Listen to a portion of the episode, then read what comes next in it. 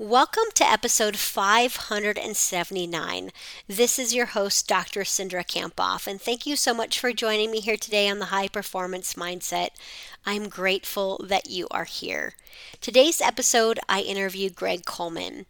Greg is an inspirational speaker, a storyteller, and a former NFL punter, where he teaches leaders and business owners how to flip the field, get a leg up on life, and shift the atmosphere in their companies and organizations. Some of Greg's most notable distinctions are being the first African American punter in the NFL and his induction into the 2021 class of the Black College Football Hall of Fame. For 21 years, he served as the sideline analyst for the Minnesota Vikings radio network. I've heard him so many times on this radio network. And he recently retired at the end of the 2021 NFL season. He recently published his first book, Punt Flip the Field and Get the Leg Up on Life. And in this episode, Greg and I talk about what it means to flip the field how we can punt on purpose and the acronym of PUNT, and the mental tools he used to thrive for 12 years in the NFL. If you'd like to see the full show notes and description of this podcast, you can head over to cindrakamphoff.com slash 579. Now, without further ado, let's go ahead and bring on Greg Coleman. Welcome to the High Performance Mindset Podcast. Thank you so much for joining me, Greg. I'm so excited to be here today to talk to you about your new book, Punt Flip the Field. How are you doing this morning? I know you just had a big book signing a few days ago, so thanks so much for joining us. Uh, it's great to be here, uh, Cindra. It's uh, it's been a well, I guess the last couple of weeks it's been uh, it's been crazy. Just got back from Africa last Saturday. Uh, we did the book release on Monday. I was inducted into the state of Florida Sports Hall of Fame on Wednesday. Flew to Minneapolis for alumni weekend. Uh, spent some time with family, the uh, kids and grandkids. Um, the book signing at the Vikings Museum on Saturday, and we beat the Saints on Sunday. So life is good right now life is good. well, congratulations uh, on your new release of your book. I talked to you several months ago, and it was really exciting to see that it actually came out, and uh, it was an it's incredible book. So I'm really excited to talk to you about it today. And maybe just first start us off and tell us a little bit about what you're passionate about and what you're doing right now. Well, first of all, uh, passionate about life. Um, I stepped away from the Vikings broadcast a couple of years ago, stepped away from corporate America uh, with Harris Corporation a couple of years ago, just to pursue some of the things and dreams that we wanted to do. There's a great journey behind us. And we we talked about it, prayed about it, and, and made a decision to step away from all of those um, with a great body of work behind us. But we wanted to focus and concentrate on the things that we wanted to do, and that was family. Uh, mm-hmm. That was doing some uh, doing some other projects, uh, and finishing the book. I've always had a passion for writing, always had a passion for people. And when I went back and looked at some of the legal pads from 1976 and 1977, with some of the the dreams and aspirations and some of the stories and some of the people who influenced me. Um, I said, okay, you got no excuse now. So let's let's get it done. We made a decision this spring uh, because we always had a lot of the content, got a coach, and uh, start piecing it uh, together. And um, here we are, you know, months and months later. Uh, with with a project that we hope that will continue to encourage people because uh, as a professional speaker that's what I do I, teach and uh, help individuals and corporations to shift the atmosphere uh, been in meeting rooms, board rooms, locker rooms, prayer rooms. So I, I understand the dynamics of, of those areas. And so we decided to put it on paper uh, to help someone along the way in their journey, overcoming the obstacles of life, because we all have them. And um, I'm a I'm a creature for encouragement. Yeah, I love it. Well, and you've had such an opportunity to not only as an athlete, and by the way, the last stat I heard was that the average NFL player stays in the league for 2.3 years. So you like tripled that, you know. So I think about all the years that you were in the NFL and then, you know, the the players and the athletes and the coaches that you've observed. What have you seen them do in terms of what are their mindset characteristics that really separate the best from the from, from the rest? Maybe those that don't stay in the league for a really long time. Well, I think it's habits, rituals, and the little things called perfection.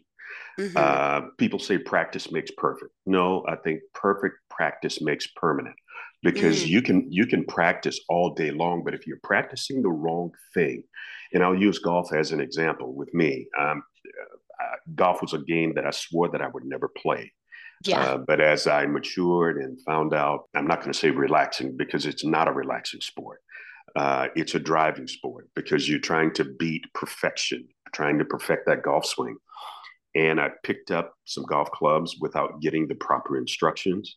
Mm-hmm. So I mm-hmm. picked up a lot of bad habits. Mm-hmm. And I remember going to a coach and he said, You know, uh, Coleman, you think you're pretty good. And I said, Well, I know I'm good. I'm a professional athlete. What are you talking about? And he said, Well, be back tomorrow. And I'm going to show you a couple of things. And he bought a camera and he set it up. Okay. And uh, we took some swings and looked, and oh my God, how wretched of a golf swing that I had. And he said that that's that's not the biggest problem. He said the biggest problem if you're willing to unlearn the things that you have been practicing.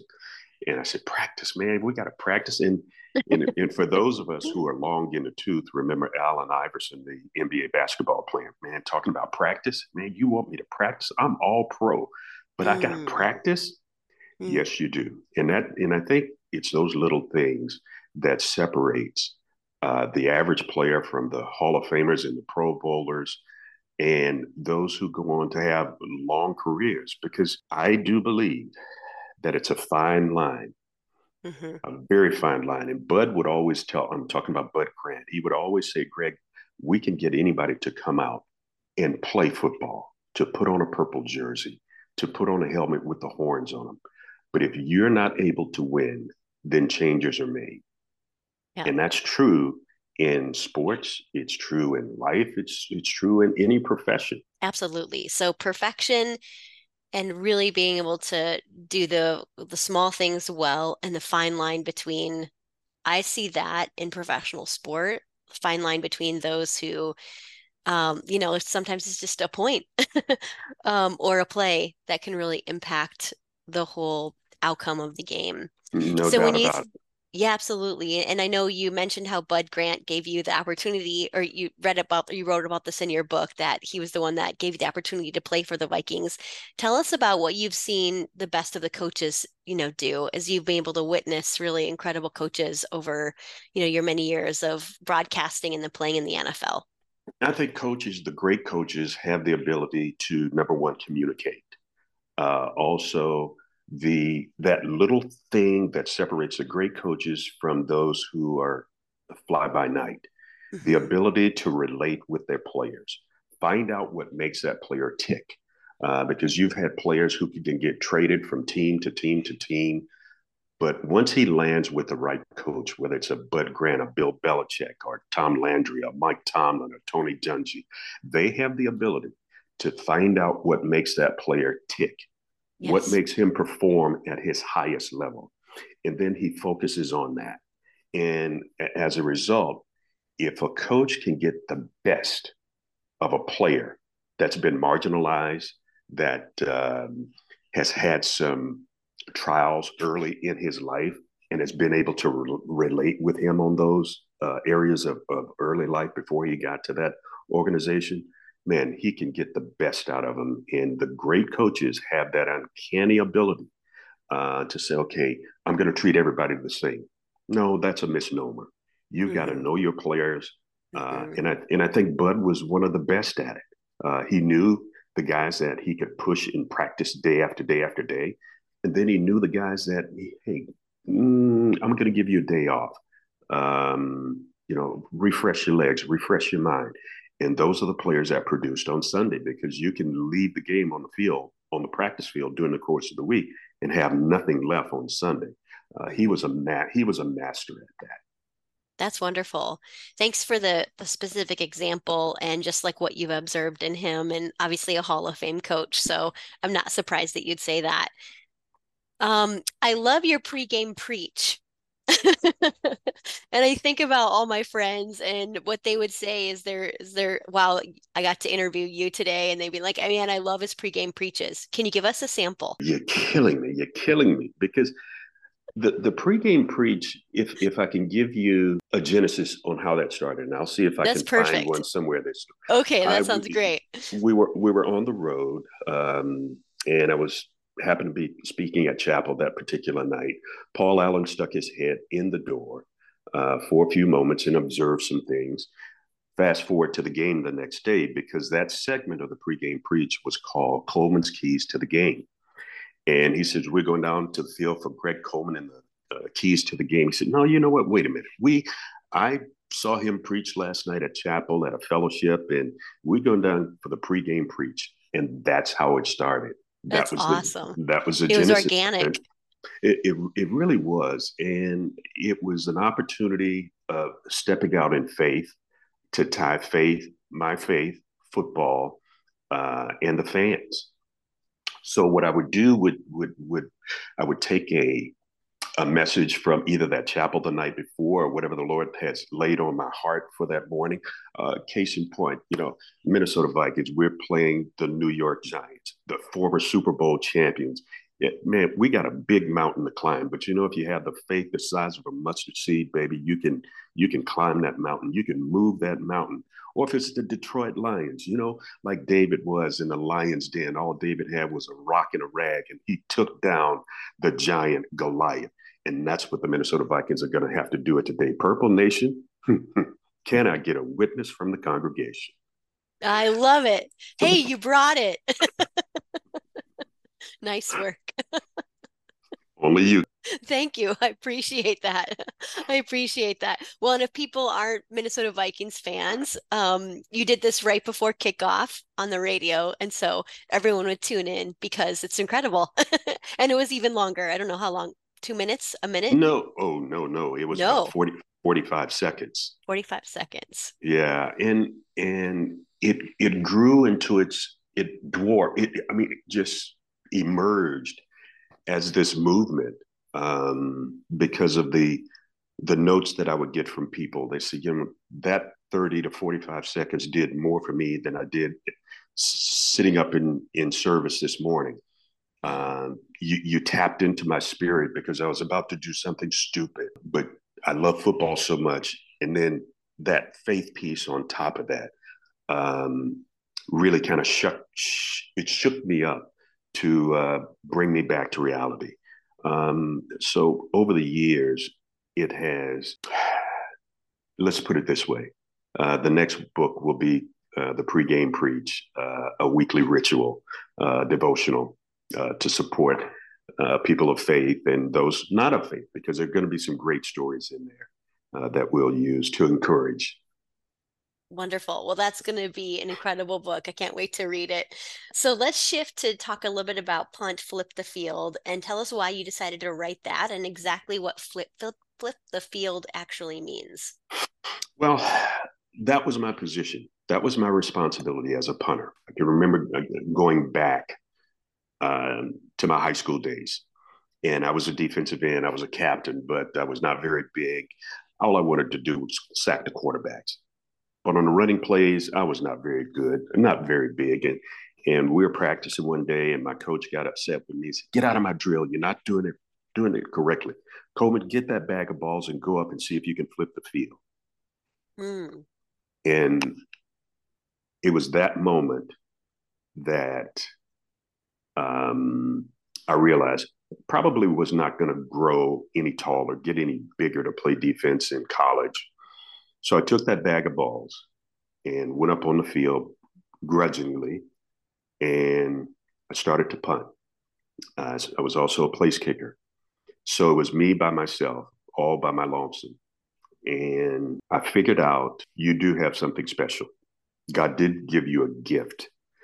And if you could punt and flip the field, which is your responsibility, you get your team out of trouble if we're backed up. You put the opponents in harm's way. You you put them inside of uh, a position where they're limited offensively. Then you've helped your team all the way around. You got your team out of trouble on offense, and you put uh, you put the opposing team in trouble. That was an advantage for our defense. So flipping the field was was the mantra of every punter. But then I stopped and I thought, I said, well, you can't flip the field until you punt. So then I put punt in front of the flip the field because you got to punt first. But the first thing about punting, you got to do, you got to stretch. You got to stretch your body. You got to stretch your imagination. You got to stretch your mind. Number one, to see what you want to do. Do you have the the ability to do that? So those acronyms, punt, uh, came synonymous with the title of the book. Uh, P meaning push through obstacles.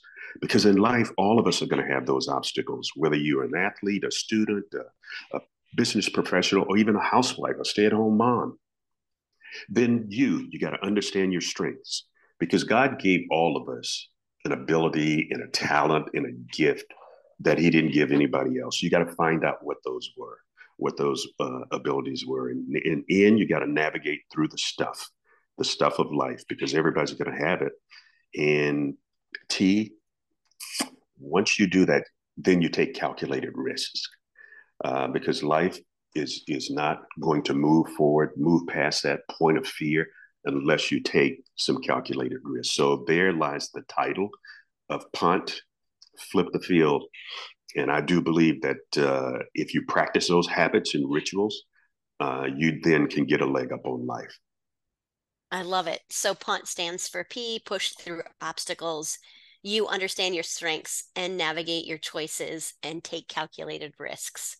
Yes. How do you, how have you used this? I think about um, just the transition you had to make to broadcasting from an athlete to corporate and and now as you're transitioning out of broadcasting to a speaker tell us a little bit about how you've used these this acronym punt to be able to navigate through difficulties in your own life well number one i think it starts here in the mind mm-hmm. um, having the ability to push through the misnomers of athletes not having the ability to shift. All they know is sports how to play.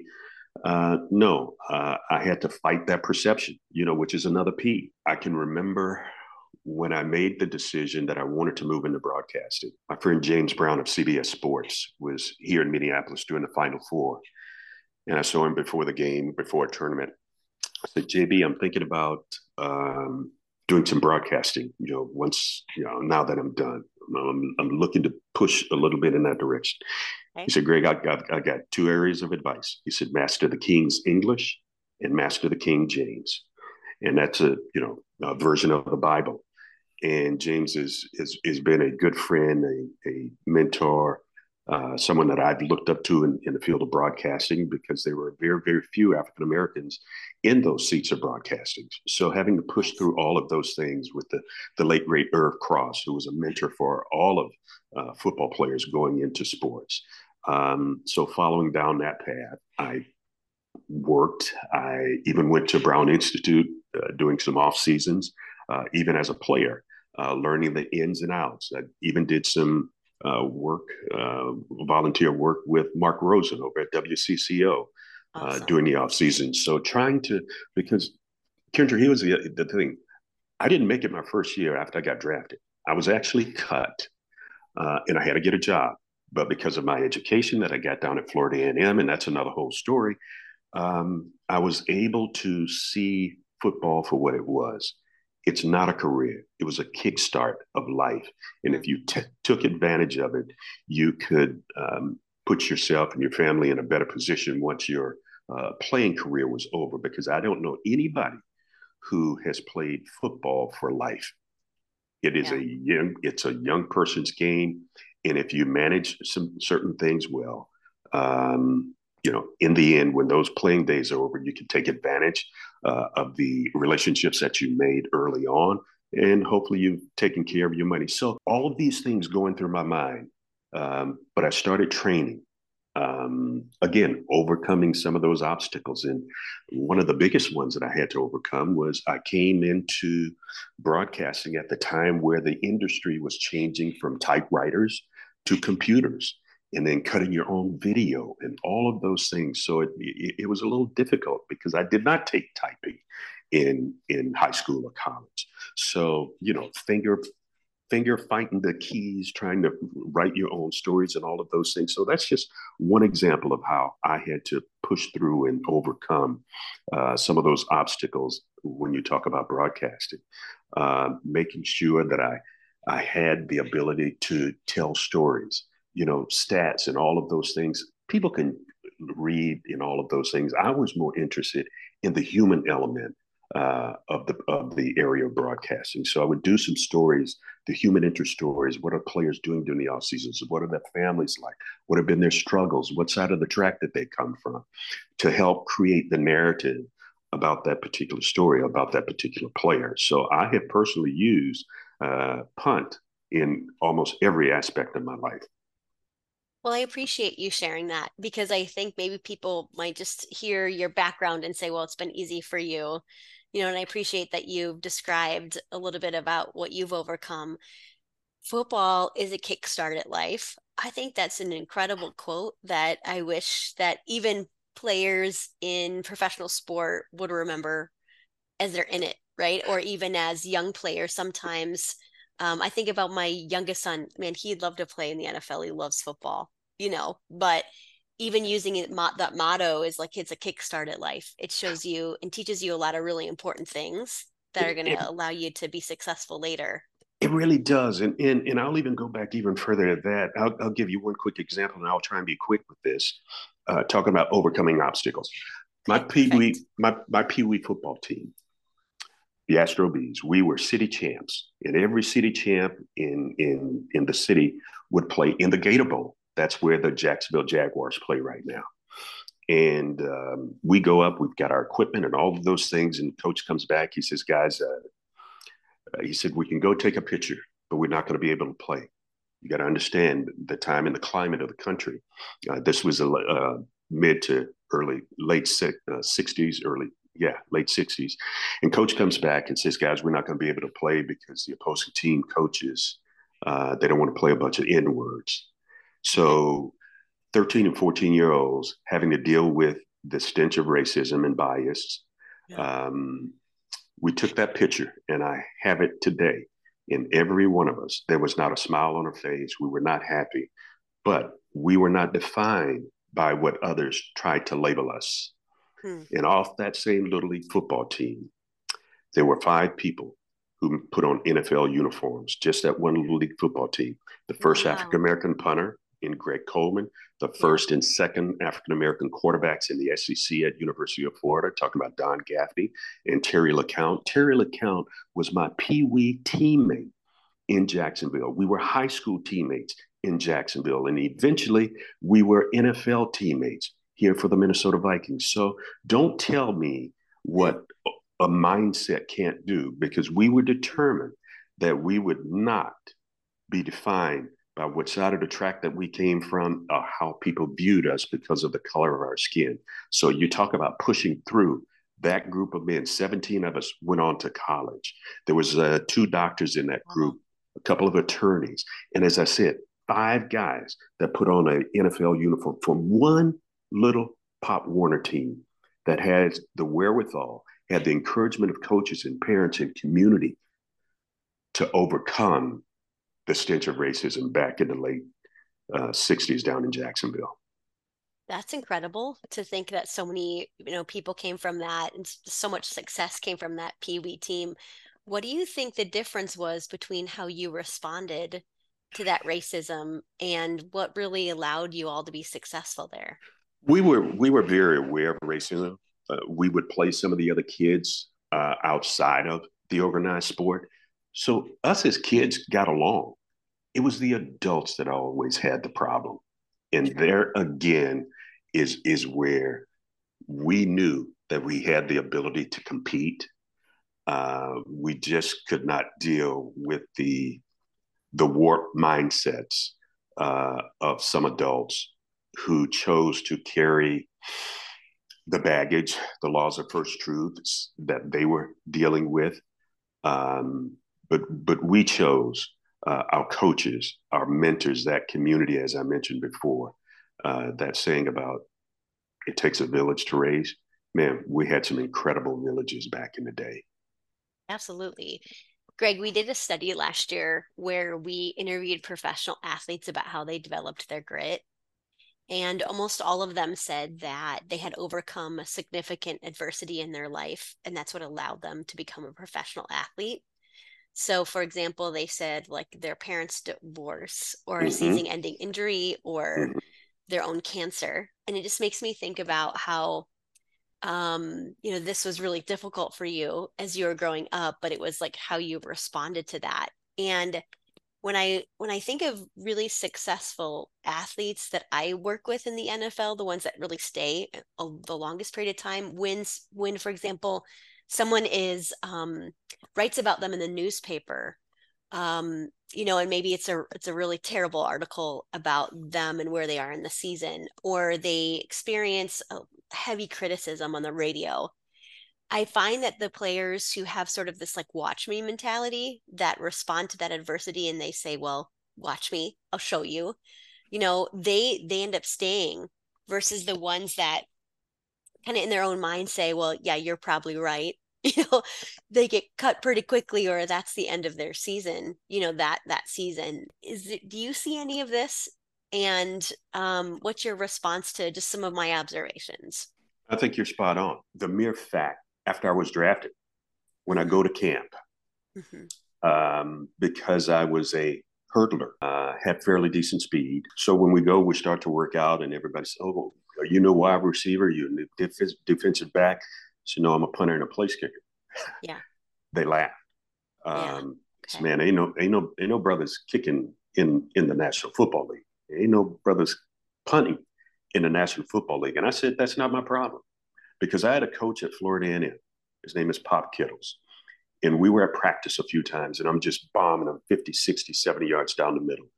And Pop stops me. He says, Baby, why are you kicking it right to him? I said, Well, Pop, that's where he's standing. He said, Well, baby, why don't you make him work for his supper? Make him work for his worth. He said, Kick it to the right, kick it to the left, and make him run for it. He said, And I guarantee if you do it on a consistent basis, they'll find a place for you at the next level. Hmm. And I looked Pop Kittles in the eye, and I was stupid enough to believe it. So that was my forte. I took that, I took that and fuel to fire and kicked it to the right, kicked it to the left. And when Howard Cosell from Monday Night Football, when I got my shot, he said, "There's Greg Coleman, the young lad out of Florida A&M University, kicking it to the Coleman's corner." there you go. So a lot of times you have to ignore the noise. Yeah. And and and I did ignore it uh, so many times uh, because again, people talk about a pioneer and breaking barriers as uh, the first African American punter. I didn't start out to be the first African American punter. I started out to be a punter who happens to be African American. And through that, uh, encouraging other young specialists hey, if it happened to Greg Coleman, it could happen to me. So now here I am. Mm. Um, some would say a Hall of Fame punter going into the Black College Football Hall of Fame uh, a couple of years ago in you know in my high school Hall of Fame, my college Hall of Fame, and now the state of Florida Hall of Fame. Well, there's only one left. Yeah. Yeah, there's so, only one left. well, I appreciate that. Hi, this is Cindra Kamphoff, and thanks for listening to the High Performance Mindset. Did you know that the ideas we share on the show are things we actually specialize in implementing? If you want to become mentally stronger, lead your team more effectively, and get to your goals quicker, Visit freementalbreakthroughcall.com to sign up for your free mental breakthrough call with one of our certified coaches. Again, that's freementalbreakthroughcall.com to sign up for your free call. Talk to you soon. You know, for those people who are listening, what I heard you say was that coach gave you feedback and you really took it to heart. You used it to fuel you. And then, right, Monday Night Football the way that you're described is the way that the coach gave you that feedback. So you just use that to fuel you and get better and better and better. Without question, because whether it's in sports, business, whatever you choose to do, whatever your lot in life, sometimes you're going to have to have those trusted advisors, those trusted coaches, those trusted mentors and friends to give you some honest assessment. And case in point, if you say that you're a chef, and and man, every every dish you bring out out of the kitchen, man, you're missing something. You know that doesn't necessarily mean you take off your chef's uh, apron and throw the baby out with the bathwater. That means you go back into the kitchen and you try some different ingredients, some different spices, some different recipes here and there. And then you start tasting, and chefs will always taste what they before they serve. And and sometimes that happens in life.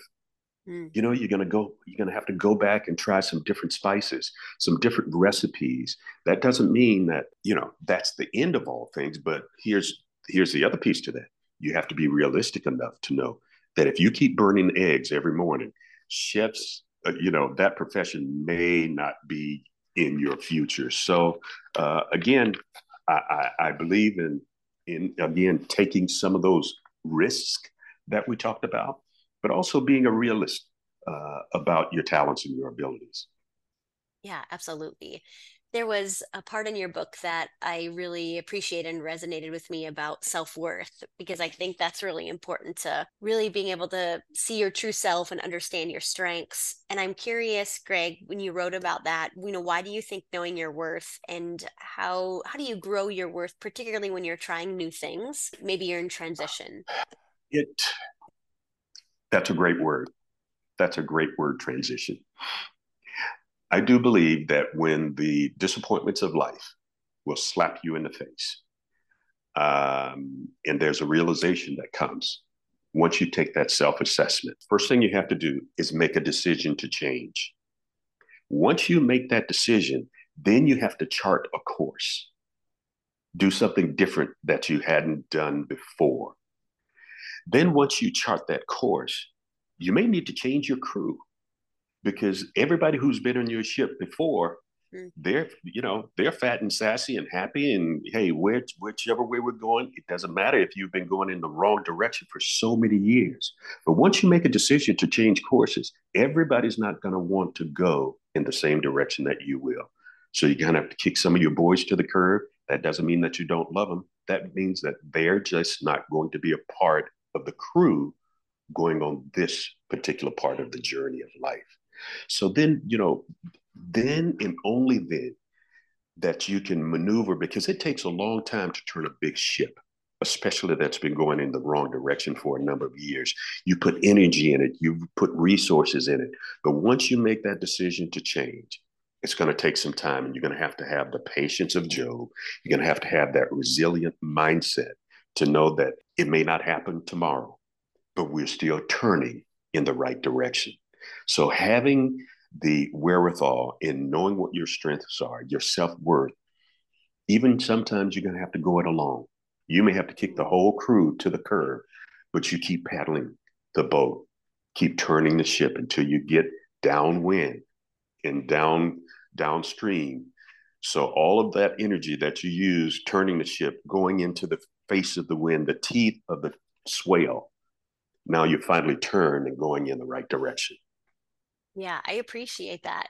I think about this quote by Jim Rohn. Um, you know, he was an incredible writer in personal development, and he said, You're the average of the five people you spend time with. And I think about as you're growing your own worth and your your self worth, and then you're, you're making a transition, um, surrounding people that you know around you that are going to support you and maybe are helpful in that new transition. Well, it, it's it's chapters of life, and I'll say this about that mm. particular area what Jim was talking about uh, relationships are like milk, like mm-hmm. milk cartons. Um, every carton of milk has an expiration date on it. You have the choice to continue to keep that carton of milk. You can drink it, it'll make you sick, or it could kill you. And I look at relationships the same way. They all have an expiration date. Once that relationship has run its course, you can try and force those to stay relevant they can become toxic, they can make you sick, or they can kill you. So I look at those, you got to have the wherewithal to know when that season is over, with that particular re- relationship. That doesn't necessarily mean that you kick it all the way to the curb. Some relationships are dormant and they come full circle many, many years later. But at this particular time, those people, as I mentioned, on the crew that's on my ship, I'm going to have to change crews. And because everybody is not willing to go where you want to go, and that's okay. It's okay to shift. You have to shift your mindset. And sometimes you have to physically shift your surroundings. Yeah, absolutely. I really appreciate you saying that. And hopefully as you, as people are listening, they're thinking about maybe relationships that in their life that have expired.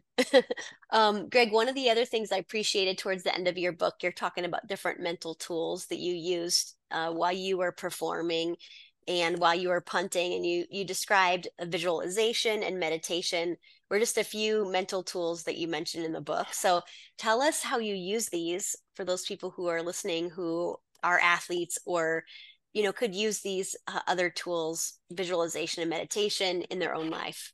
I, I used uh, those two tools um, throughout my entire career especially the night before a game. I would visualize going through the entire game, uh, where I was going to punt the ball to the right, to the left. I knew who my return guys were.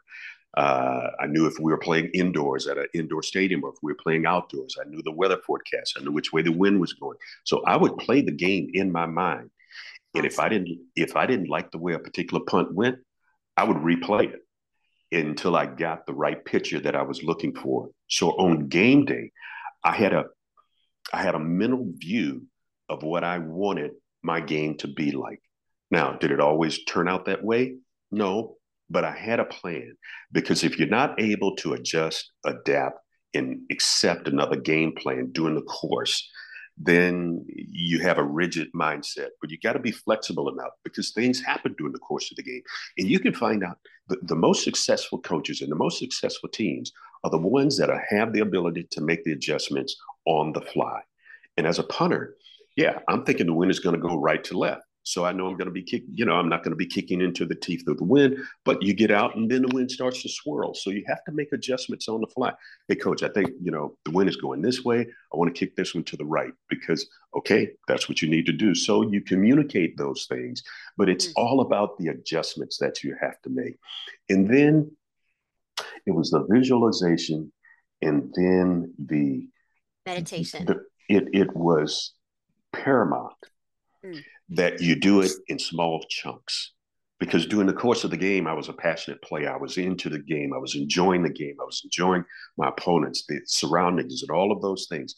But on third down, I had to relock in. I had to refocus and I had to reshift my thinking because now it was time for me to do what I'm supposed to do. It was time for me to flip the field for my team because my teammates depending on me to do what I'm supposed to do. I'm depending on the guys to move the ball down the field, defense to stop. But but when it was my turn to execute my craft, then I wanted to be one of those guys that my teammates could depend on. And the ultimate, the ultimate reward for that, we didn't have C's on our chests as captains, you know, mm-hmm. the guys has, you know, on their jerseys. But when you're selected to go out on that toss at midfield prior to the game because you one of the leaders on that football team, then it makes it all worthwhile. And, and that taught me many, many years ago that leadership is not defined by position. You can lead from the back of the room. You can lead from being the low man on the totem pole. You can lead from wherever you are because there are quote unquote titles and positions. Sometimes I do question the leadership maybe because you talk the loudest, or maybe because you are at a certain position. But leadership is never defined by position. Thank you. I really appreciate you sharing just the details on how you use visualization. And I hope that people who are listening can think about the ways that they could use that in their own lives. Um, and also appreciate the message just about leadership and and what that means to you. So, Greg, tell us a little bit about where we can get your book, uh, Punt Flip the Field, and where we can follow you just to learn more about your speaking and what you're doing right now. Well, you can go to my website, uh, gregcoleman8.com. Uh, uh, the book is on Amazon. uh, leave me uh, a message on the website. We will certainly circle back with you. Um, I love sharing my message. I love inspiring people um, because, again, uh, inspiration and motivation, opportunity and preparation equals success. So I do believe that we all can be success in whatever genre of life that uh, that it takes us. I love it. Thank you so much, Greg. And I'm going to do my best to summarize some of the things we talked about today. Your PUNT acronym push through obstacles, understand your strengths, navigate choices, and take calculated risks. So good. Um, I appreciate at the beginning when you were talking about what the best of the best do. And you said really they practice makes permanent. And so they're really great at just the details and perfection is key you also shared with us how football is just a kickstart at life. I thought that was really helpful and important for people to just to hear. And then at the end, you were talking about the power of visualization, ignoring the noise when you do get tough feedback.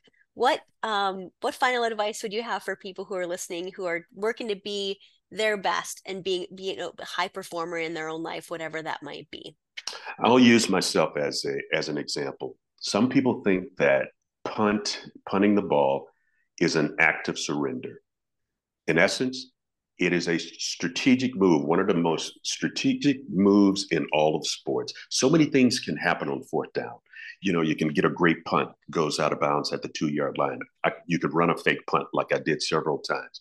Your team could block a punt punt return. So before you think about getting up and going to the fridge and getting another beverage, you may want to wait and see what happens on fourth down because again, it's one of the because what you do, you're not giving up.